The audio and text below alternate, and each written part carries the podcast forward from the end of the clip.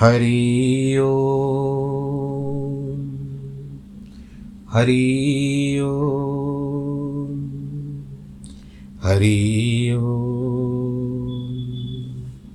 गुरुर्ब्रह्मा, गुरुर्विष्णु, गुरुर्देवो महेश्वरः।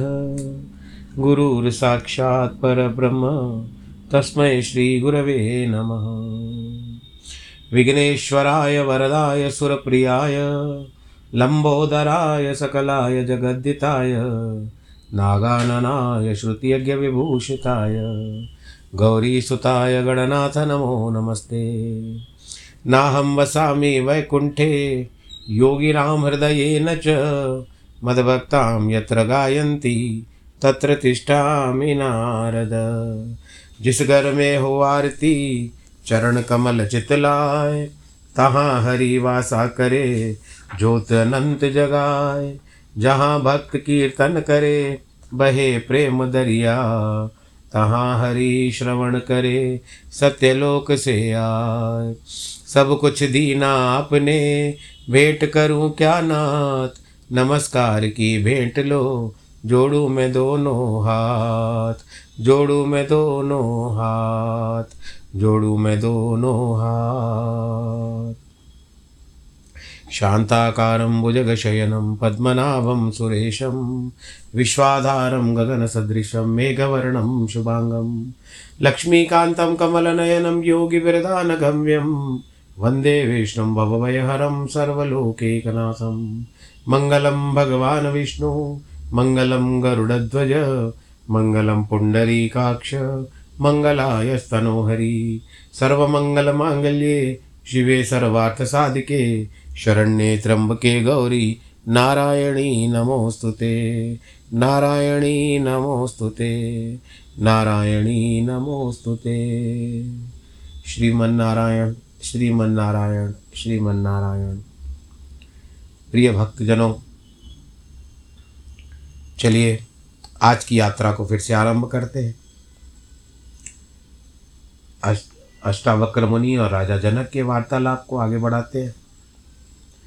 सातवां प्रकरण, सूत्र दूसरा मयनंत महान बौद्धो, जगद्विची स्वभावत, उदेतु वास्तमायातु न मे वर्धिन च क्षति मुझ अंतहीन महासमुद्र में जगत रूपी लहर, स्वभाव से उद, उदय हो, चाहे मिटे। मेरी न वृद्धि है, न हानि है। जनक कहते हैं महासमुद्र में जिस प्रकार से तरंगे उठती है, शांत हो जाती है। उसमें, उनसे न समुद्र की कोई वृद्धि होती है, न कमी होती है। इस प्रकार चित्त रूपी वायु से आत्मा में जो वासनाएँ, कामनाएँ आदि की तरंगें उठ जाती है या मिट जाती है तो आत्मा, आत्मरूप होने से मेरी भी कोई वृद्धि और कोई हानि नहीं होती। ये सारी वृद्धि और हानि अहंकार की होती है। अहंकार प्रतिष्ठा माँगता है। न मिलने पर वह अपने को छोटा समझने लगता है। प्रतिष्ठा मिलने पर अपने को बड़ा समझने लगता है। फुगे की तरह फूलता व पिचक जाता है। संसारी तो प्रतिष्ठा मांगते ही है। साधु सन्यासी भी मांगते हैं। मैं भी बैंड बाजे बजवाते हैं। जय जय कार करवाते हैं। शोभा यात्रा निकलवाते हैं। तालियाँ बजवाते हैं, ऊँचे आसन पर बैठते हैं, ये सारा पाखंड है। पूज्य बनने के लिए जब करते हैं, अपने आप को बड़ा दिखावा करने के लिए करते हैं, यह भी अस्वाभाविक है। जो इन अहंकार की तरंगों से प्रभावित है, जनक कहते हैं, मैं इन सबसे अप्रभावित हूँ, अतः मेरी न वृद्धि है, न हानि है। बोलो कृष्ण कन्हैया, लाल की जय। ओम नमो भगवते वासुदेवाय। श्रीमन नारायण फिर से एक बार कहते हैं, भगवान के चरणों में ध्यान करते हैं। भगवान विष्णु का साक्षात दंडवत करते हुए, प्रणाम करते हुए, सशरीर कथा को फिर से आगे बढ़ाते हैं। मैत्रेय जी, पराशर जी कहते हैं कि, हे मैत्रेय ज्ञान दो प्रकार का होता है। कल भी आपने सुना, आज उसी को आगे बढ़ाते हैं। ज्ञान दो प्रकार का है। एक शास्त्रजन्य है और विवेकज। शब्द ब्रह्म का ज्ञान शास्त्रजन्य है और पर ब्रह्म का बोध विवेकज। अब यहाँ से जब हम शब्द ब्रह्म का ज्ञान शास्त्रजन्य, जहाँ से हम लोग इतने बातों का यानी कुछ न कुछ मिल जाता है, शब्द मिल जाते हैं। उनको जोड़ दो तो एक माला बन जाती है। माला से हम भगवान जी के चन कंधे में डाल सकते हैं, यानी गले में डाल सकते हैं माला को। तो उससे ज्ञान प्राप्त हुआ शास्त्रों से। और उसके बाद उन शास्त्रों के पदार्थों जो शब्द लिखे हुए हैं, उन पर ध्यान दो तो प्रभु का स्वरूप बताया गया है। हम सत्यनारायण की कथा को ही लेते हैं। जब नारद मुनि आते हैं, आप लोग भी कहते होंगे कि सत्यनारायण की कथा को बीच बीच में अवश्य लाता हूँ, परंतु एक उदाहरण देने के लिए भगवान का नाम ही तो ले रहा हूँ। सत्यनारायण की कथा में जब विष्णु भगवान के पास आते हैं ना नारद जी, पहले अध्याय में तो भगवान जी का अद्भुत स्वरूप देखते हैं, वो दर्शन पाते हैं। फिर स्तुति करते हैं भगवान जी की। चतुर्भुजी स्वरूप में भगवान जी विराजमान है शेष शैया पर। किरीट कुंडल, मुकुट इत्यादि धारण किए हुए, शंख चक्र कथा पद्म धारण किए हुए। भगवान जी का वो श्याम स्वरूप देख करके, हाथ जोड़ करके नारद मुनि स्तुति करते हैं। तो हमको ये जो शास्त्र बताते हैं, उनके द्वारा हम स्तुति करने में भगवान के सक्षम हो सकते हैं तो पर ब्रह्म का तभी बोध होता है। किस तरह से स्वरूप बताइए? भाई, जैसे मैं बताता हूँ, अभी सत्यनारायण की कथा में ही नारद जी ने भगवान जी की स्तुति की है। आप पर ब्रह्म स्वरूप हो। तो भगवान जी का यही है। शब्द में ऐसे पर ब्रह्म में है। और फिर विवेक। हे विप्रशे अज्ञान घोर अंधकार के समान है। उसको नष्ट करने के लिए शास्त्र जन्य जो होता है, ज्ञान दीपकवत और विवेक ज्ञान सूर्य के समान होता है। इस विषय में यथार्थ स्मरण करना करना, मुनि जी ने, मनु जी ने कहा है कि ये बतलाता हूँ, सुनो। ये जो श्रवण होते हैं ना हमारे कान इनके भीतर इंद्रियाँ हैं। वो शास्त्र को ग्रहण करती है। इसीलिए शास्त्रजन्य ज्ञान ही फिर इसको इंद्रियोद्भव कहते हैं। इंद्रियों के द्वारा प्राप्त हुआ, उद्भव होता है। अब ब्रह्म भी दो प्रकार का होता है। एक शब्द ब्रह्म और एक पर ब्रह्म शब्द ब्रह्म शास्त्रजन्य ज्ञान में निपुण हो जाने पर जिज्ञासु विवेक के ज्ञान के द्वारा पर ब्रह्म को प्राप्त कर लेता है। अब जिस तरह से नारद जी ने श्रीमद् भागवत में ध्रुव को भगवान जी का स्वरूप बताया था कि किस तरह से भगवान जी का स्वरूप है। नारद जी ने ही प्रहलाद की माता कयादू को गर्भ में ज्ञान दिया था। भगवान नारायण किस तरह से, भगवान विष्णु किस तरह से तो शास्त्रजन्य ज्ञान से विवेकज हो जाता है। विवेक उत्पन्न हो जाता है और विवेक उत्पन्न होने के बाद भगवान जी का जो स्वरूप हमारे आगे पीछे, यानी हमारे दृष्टि में रहता है। पर हमारा दृष्टिकोण भी सही होना चाहिए ना। अब इसके लिए अथर्ववेद की श्रुति है कि विद्या दो प्रकार की होती है। अब यहाँ दो, तीन बातें क्या आती है? एक तो आपने सुना शास्त्रजन्य और विवेक। दूसरा क्या सुना? शब्द ब्रह्म और पर ब्रह्म अब तीसरी बात आती है, विद्या आती है। कौन सी विद्या आती है? दो प्रकार की, एक परा है और एक अपरा है। परा से अक्षर ब्रह्म की प्राप्ति होती है। और अपरा ऋगादि वेद त्रय रूपा है। जो अव्यक्त, अजर, अचिंत्य, अज, अव्यय अर्दिनिश अर्निदेश, अरूप, पाणी, पदादि शून्य, व्यापक, सर्वगत, नित्य भूतों का अधिकरण स्वयं कारणहीन तथा जिसे संपूर्ण व्याप और व्यापक प्रकट हुआ है। और जिस पंडित जन को ज्ञान के नेत्र से देखते हैं, जो पंडित जन वो परम धाम को पर ब्रह्म है।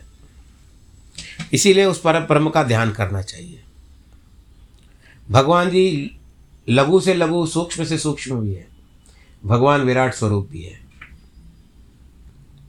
जिस स्वरूप में देखोगे, आप भगवान जी आपको उसी स्वरूप में दिखाई देंगे।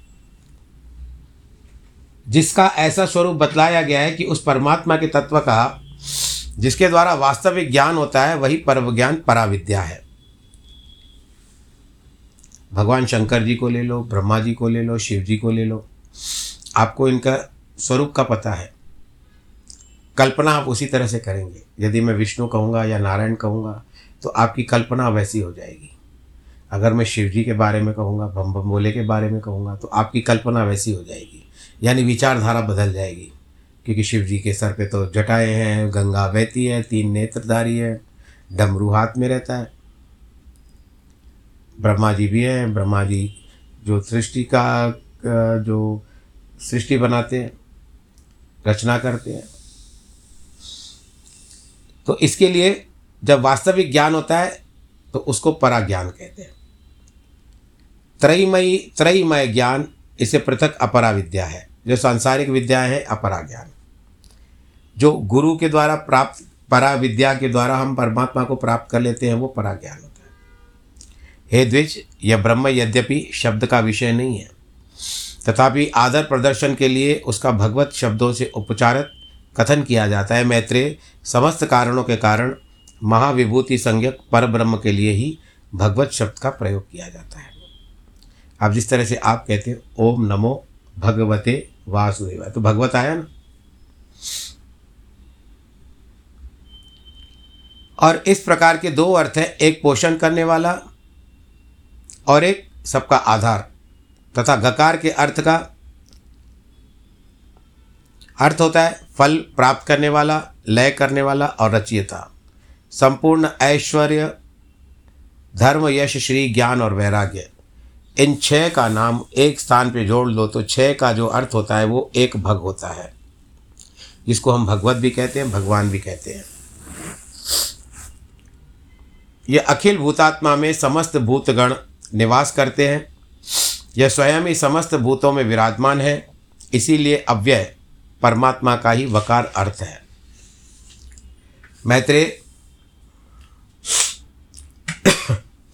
यह महान भगवान शब्द पर ब्रह्म स्वरूप श्री वासुदेव जी की वाचक है। किसी और का नहीं है। पूज्य पदार्थों को सूचित करने के लक्षण से युक्त है भगवान शब्द का परमात्मा में मुख्य प्रयोग है तथा औरों के लिए गौण, यानी कम। क्योंकि जो समस्त प्राणियों के उत्पत्ति, नाश और आना और जाना तथा विद्या और अविद्या को जानता है, वही भगवान कहलाने योग्य है।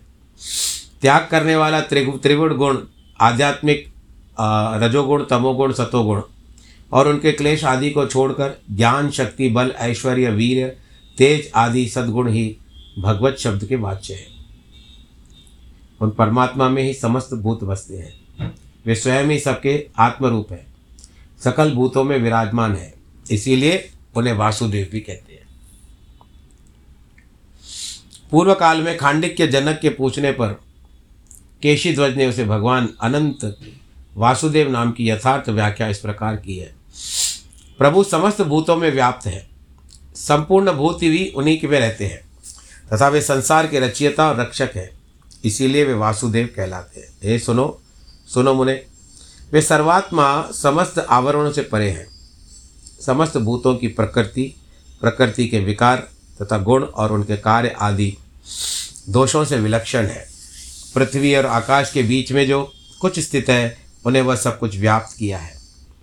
वे संपूर्ण कल्याण गुणों के स्वरूप हैं। उन्होंने अपनी माया शक्ति के लेश मात्र से संपूर्ण प्राणियों को व्याप्त कर लिया है। वे अपनी इच्छा से ही स्वमनो अनुकूल महान शरीर धारण कर समस्त संसार का कल्याण और साधन करते हैं। वे तेज, बल, ऐश्वर्य, महाविज्ञान वीर और शक्ति आदि गुणों की एकमात्र राशि है। प्रकृति आदि से भी परे है। उस पर परापरेश्वर, अविद्या का संपूर्ण क्लेशों का अत्यंत भाव है। वे ईश्वर की समष्टि और व्यष्टि रूप है। वे ही व्यक्त और अव्यक्त रूप है। वे ही सबके स्वामी हैं, सबके साक्षी हैं, सब कुछ जानने वाले हैं। यह उन्हीं सर्वशक्तिमान को परमेश्वर की संज्ञा कहते हैं। जिसके द्वारा वे निर्दोष, विशुद्ध, निर्मल और एक रूप परमात्मा को देखकर जाना, उसी का नाम है ज्ञान या तो पराविद्या। और इसके विपरीत है वही अज्ञान अपराविद्या। रोशनी में रहो तो पराविद्या अंधेरे में रहो तो अज्ञान। हे पुरुषोत्तम, स्वाध्याय और स्वयं देखे जाते हैं। परब्रह्म की प्राप्ति का कारण होने से ब्रह्म ही कहलाते हैं। स्वाध्याय से योग का और योग से स्वाध्याय का आश्रय करें। ये हमको करना चाहिए नियत नियम से। इस प्रकार स्वाध्याय और योग रूप संपत्ति से परमात्मा प्रकाशित होते हुए परब्रह्म स्वरूप परमात्मा को मांसमय चक्षुओं से नहीं देखा जा सकता। इन जो आँखें हमारी है ना, इन दृष्टि, इनसे हमारा भगवान जी का दर्शन नहीं होगा। उन्हें देखने के लिए स्वाध्याय और योग की दो नेत्र चाहिए। जिस ज्ञान लेने पर वह मैत्रेय जी पूछते हैं, अखिलाधार परमेश्वर को देख सकें, ऐसा कौन सा योग है? पराशर जी कहते हैं, पूर्व काल में जिस प्रकार इस योग का केशी ध्वज ने महात्मा खांडिक्य जनक से वर्णन किया, वही सुनाता हूँ। खांडिक्य और विद्वान केशी ध्वज कौन थे? पूर्व काल में धर्मध्वज जनक नामक के एक राजा थे। उनके अमित ध्वज और कृतध्वज नामक दो पुत्र थे। इनमें कृतध्वज सर्वदा अध्यात्म शास्त्र में रहता रहता था। कृतध्वज का पुत्र केशीध्वज नाम से विख्यात हुआ और अमित ध्वज का पुत्र खांडक्य जनक के नाम से उत्पन्न हुआ। उसका नाम ऐसा हुआ। पृथ्वी मंडल में खांडक्य कर्म मार्ग में अत्यंत निपुण था और केशी ध्वज आध्यात्म विद्या में विशेषज्ञ था। दोनों परस्पर एक दूसरे को पराजित करने की चेष्टा में लगे रहते थे। अंत में काल क्रम से केशी ध्वज ने खांडिक्य को राज से अच्युत कर दिया, राजा अच्युत कर दिया, यानी राज्य से उतार दिया। राज्य भ्रष्ट होने पर खांडिक्य पुरोहित और मंत्रियों के सहित थोड़ी सी सामग्री लेकर दुर्गम वनों में चला गया। केशी ध्वज ज्ञान निष्ठ था तो भी अविद्या कर्म के द्वारा मृत्यु को प्राप्त करने के लिए ज्ञान दृष्टि रखते हुए उसने अनेक यज्ञों का अनुष्ठान भी किया।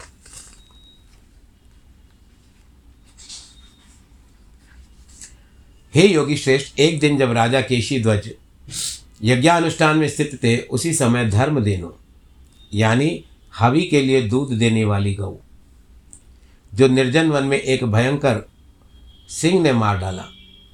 व्याघ्र का द्वारा गौरी मारी गई सुनी राजा ने ऋत्विजों से पूछा, इसमें क्या प्रायश्चित करना चाहिए? जो हवन करवाते हैं ना, उनको ऋत्विज कहते हैं। ऋत्विज कहते हैं कि हम नहीं जानते। आप कशेरु से पूछिए। तब राजा ने कशेरु से बात पूछी। तो उन्होंने भी कहा कि, राजेंद्र, मैं इस विषय में नहीं जानता। आप भृगुपुत्र शुनक से पूछिए, वे अवश्य जानते होंगे। राजा ने शुनक से पूछा। तो वो कहता है, सुनिए, इस समय भूमंडल में इस बात को न कशेरु जानता है, न मैं जानता हूँ, और न कोई जानता है। केवल जिसने तुम्हें परास्त किया है, वह तुम्हारा शत्रु खांडे के ही इस बात को जानता है। यह सुनकर केशी ध्वज ने कहा मुनिश्रेष्ठ मैं अपने शत्रु खांडिक्य से यह बात पूछने जाता हूँ। यदि उसने मुझे मार दिया तो मुझे महायज्ञ का फल तो मिल ही जाएगा। यदि मेरे पूछने पर उसने मुझे प्रायश्चित यथावत बतला दिया तो मेरा सर्वनिर्विघ्न कार्य पूरा हो जाएगा। ऐसा कहकर राजा केशी ध्वज कृष्ण मृग चरम धारण कर, रथ पर बैठकर वन जहाँ महामती खांडिक्य रहते थे, आए। खांडिक्य ने अपने शत्रु को आते देखकर धनुष चढ़ा लिया। नेत्र लाल कर लिए, पूछता है, अरे तो कृष्ण जनित रूप कवच बांधकर हम लोगों को क्या मारेगा? क्या तू यह समझता है कि कृष्ण मृग चर्म धारण करने के लिए जिसको कारा हिरण कहते हैं, उसकी चमड़ी धारण करने से मुझ पर प्रहार नहीं करेगा? हे मूड मृगों की पीठ पर क्या कृष्ण मृग चर्म नहीं होता? जिन पर मैंने कोई तुम दोनों ही की तीक्ष्ण वर्षा, बाणों की वर्षा की है अतः अब मैं तुझे अवश्य मारूँगा। केसी ध्वज ने कहा खांडिक्य आपसे केवल एक संदेह पूछने आया हूँ। आपको मारने के लिए नहीं आया हूँ। यह बात सोचकर आप मुझकर क्रोध न क्रोध अपना न बढ़ाएँ, न कि मुझ पर बाँध चलाएँ। महामती खांडिक्य अपनी संपूर्ण पुरोहित और मंत्रियों से एकांत में सलाह की। मंत्रियों ने कहा, इस समय शत्रु आपके वश में है, उसे मार डालना चाहिए। इसको मार देने पर संपूर्ण पृथ्वी पर आपका अधिकार हो जाएगा। कांडिका ने कहा यह निसंदेह ठीक है। इसके मारे जाने पर सारी पृथ्वी मेरे अधीन हो जाएगी। किंतु इसे परलौ परलौकिक जय प्राप्त होगी। मुझे संपूर्ण पृथ्वी है। परंतु यदि इसे नहीं मारूँगा तो परलोक मुझे प्राप्त होगा और इसको पृथ्वी मिल जाएगी। मैं परलौकिक जय से पृथ्वी को अधिक नहीं मानता, क्योंकि परलोक जय अनंत काल के लिए होती है और पृथ्वी थोड़े दिन के लिए होती है। इसीलिए मैं इसे मारूँगा नहीं यह जो कुछ पूछेगा बतला दूँगा। पराशर जी कहते, तब खांडिक्य, जनक ने अपनी शत्रु केशी ध्वज के पास जाकर कहा, तुमने जो कुछ पूछना वो पूछ लो, मैं इसका उत्तर दूँगा। तब केशी ध्वज ने जिस प्रकार धर्मदेनु मारी गई थी यह सब वृतांत खांडिका को कहा और उसके लिए प्रायश्चित पूछा। खांडिक्य ने भी संपूर्ण प्रायश्चित, जिसके लिए विधान था केशी ध्वज को विधि पूर्वक बतला दिया। उसके पीछे हुए अर्थ को जान लेने पर महात्मा खांडिक्य की आज्ञा लेकर यज्ञ भूमि में आए और क्रमशः संपूर्ण कर्म कर समाप्त करवाया। फिर काल क्रम से राजा यज्ञ समाप्त होने पर अवव्रत, जो यज्ञ के बाद स्नान किया जाता है। स्नान करने के बाद कृत्य कृत्य होकर राजा केशीध्वज ने सोचा, मैंने संपूर्ण ऋत्विज ब्राह्मणों का पूजन किया, समस्त सदस्यों का मान किया, याचकों को इनकी इच्छित वस्तुएँ दी। लोकाचार के अनुसार जो कुछ कर्तव्य था, वह सभी मैंने किया। तथापि न जाने क्यों मेरे चिता, चित्त में किसी प्रकार की कोई अभाव अटक रहा है। राजा को स्मरण हुआ कि मैंने अभी तक खांडिका को गुरु दक्षिणा नहीं दी है। तब वो रथ में चढ़कर फिर दुर्गम वन में गए, जहाँ खांडिक्य रहते थे। खांडिक्य भी उनके फिर शस्त्र धारण किए आते देख करके फिर मारने को लिए तैयार हुए। तब राजा केशी ध्वज ने कहा, खांडिक्य, तुम क्रोध मत करो मत करो, मैं तुम्हारा कोई अनिष्ट करने के लिए नहीं आया हूँ। बल्कि तुमको तो गुरु दक्षिणा देने के लिए आया हूँ। मैंने तुम्हारे उपदेश के अनुसार अपना यज्ञ बलि प्रकार समाप्त कर दिया। अब मैं तुम्हें गुरु दक्षिणा देना चाहता हूँ। तुम्हारी जो इच्छा वो मांग लो। पराशर जी कहते हैं खांडिक्य ने फिर अपने मंत्रियों से परामर्श किया ये मुझे गुरु दक्षिणा देना चाहते हैं। मैं इससे क्या मांगूँ? मंत्रियों ने कहा, आप इससे संपूर्ण राज मांग लीजिए। बुद्धिमान लोग शत्रुओं से अपने सैनिकों को कष्ट दिए बिना ही राज्य मांग करते हैं। तो महामती राजा खांडिक्य ने फिर से हँसते कहा, मेरे जैसे लोग कुछ ही दिन रहने वाले राजपद कैसे मांग सकते हैं? ये ठीक है, आप लोग स्वार्थ साधन के लिए परामर्श देने वाले हैं, किंतु परमार्थ क्या है और कैसा है, इस विषय में आपको इस बात का ज्ञान ही नहीं है। यह कहकर राजा खांडिक्य ने केशीध्वज के पास आए, कहा, क्या तुम मुझे गुरु दक्षिणा दोगे? केशीध्वज ने कहा, मैं अवश्य दूँगा। तो खांडिक्य ने कहा, आध्यात्म रूप परमार्थ विद्या में बड़े कुशल हैं। सो यदि आप मुझे गुरु दक्षिणा देना ही चाहते हो तो कर्म समस्त क्लेशों को शांत करने का कोई समर्थ उपाय बतलाइए। केशीध्वज बोले, क्षत्रियों के तो राज्य प्राप्ति अधिकार अधिक प्रिय और कुछ नहीं होता, फिर तुमने मेरे निष्कंटक राज्य को क्यों नहीं मांगा? खांडिक्य बोले केशीध्वज मैंने जिस कारण कारण से तुम्हारा राज्य नहीं मांगा, वो सुनो कि इन राज्य की आकांक्षा तो लोग मूर्ख लोग करते हैं। क्षत्रियों का धर्म की है कि प्रजा का पालन करे और अपने राज्य के विरोधियों के धर्म युद्ध से वध करे। शक्तिहीन होने के कारण यदि तुमने मेरा राज्य हरण कर लिया तो मुझे कोई दोष न होगा और यथावत प्रजा पालन न करने से दोष का भागी होना पड़ता है। इसी कारण सुख भोग के लिए ये राज्य चाहे तुमको या मुझे ये थोड़े दिन के सुख भोग का है। ये मंत्री वर्ग भी थोड़े दिन तो तो तुम्हारी सहायता कर सकते हैं। उसके आगे कुछ भी नहीं हो सकता है। इसके लिए उत्तम क्षत्रिय जो होते हैं, वे इन सारी बातों को छोड़ करके जो अपना विचारधारा रखते हैं, जैसे मैंने अपने मंत्रियों की बात नहीं मानी, या तुमने अभी अपनी बात नहीं मानी तो ये सब हमारा क्षत्रिय जो है, मुख्य धर्म, वो क्षत्रिय धर्म हमको चेताता है। पराशर जी कहते हैं, इस प्रकार बताते हैं तो केशी ध्वज ने प्रसन्न होकर कहा, खांडिक्य जनक को साधुवाद किया, प्रीतिपूर्वक का मेरा वचन सुनो। मैं अविद्या के द्वारा मृत्यु को पार करने की इच्छा से राज्य तथा विविध राज्यों का, यज्ञों का अनुष्ठान करता हूँ। हे कुलनंदन, बड़े सौभाग्य की बात है कि तुम्हारा मन भी विवेक संपन्न है। क्योंकि इसमें मैं और मेरापन नहीं आना चाहिए, और ये प्राग्ञ प्राग्ञ पुरुष ही कर सकता है। इस तरह से जल की सहायता से जिसको प्यासे को पानी पिला दो तो वो जानकारी जाता है कि अगर ये प्यासा है तो उसको पानी पिलाने से ही इसकी भूख मिले या प्यास मिटेगी। ये भूखा है तो इसको भरपेट भोजन कराने से इसकी भूख मिटेगी। तो ये विचारधारा करने वाले आदमी का काम है। आगे कहते हैं खांडिक्य कहते हैं कि योग वेताओं में श्रेष्ठ महाभाग केशीध्वज तुम निमि वंश में योग शास्त्र में मर्मज्ञ हो। केशीध्वज कहते हैं खांडिक्य जिससे स्थित होकर ब्रह्मलीन हुए मुनिजन फिर स्वरूप से अच्युत नहीं होते, उस योग का वर्णन करता हूँ, श्रवण करो। मनुष्य बंधन और मोक्ष का कारण केवल मन ही है। विषय का संग करने से, बंधनकारी, विषय शून्य होने से मोक्ष कारक हो जाता है। विवेक ज्ञान संपन्न मुनि अपने चित्त को विषयों से हटाकर मोक्ष प्राप्ति के लिए ब्रह्म स्वरूप परमात्मा का चिंतन करें। जिस प्रकार अत्यंतक समंतक मणि अपनी शक्ति से लोहे को खींचकर अपने संयुक्त कर लेता है। उसी प्रकार ब्रह्म चिंतन करने वाले मुनि को परमात्मा स्वभाव से ही स्वरूप में लीन कर देता है। आत्मज्ञान के प्रत्यय प्रयत्नभूत यम नियम आदि की उपेक्षा रखने वाली मन की विशिष्ट गति है, उसका ब्रह्म के साथ संयोग होना ही योग कहलाया जाता है। जिसका योग इस प्रकार विशिष्ट धर्म से युक्त होता है, वह मुमुक्ष योगी होता है। जब मुमुक्षु पहले पहले योगाभ्यास आरंभ करता है तो योग युक्त तो योगी कहते हैं। पर ब्रह्म की प्राप्ति होती है।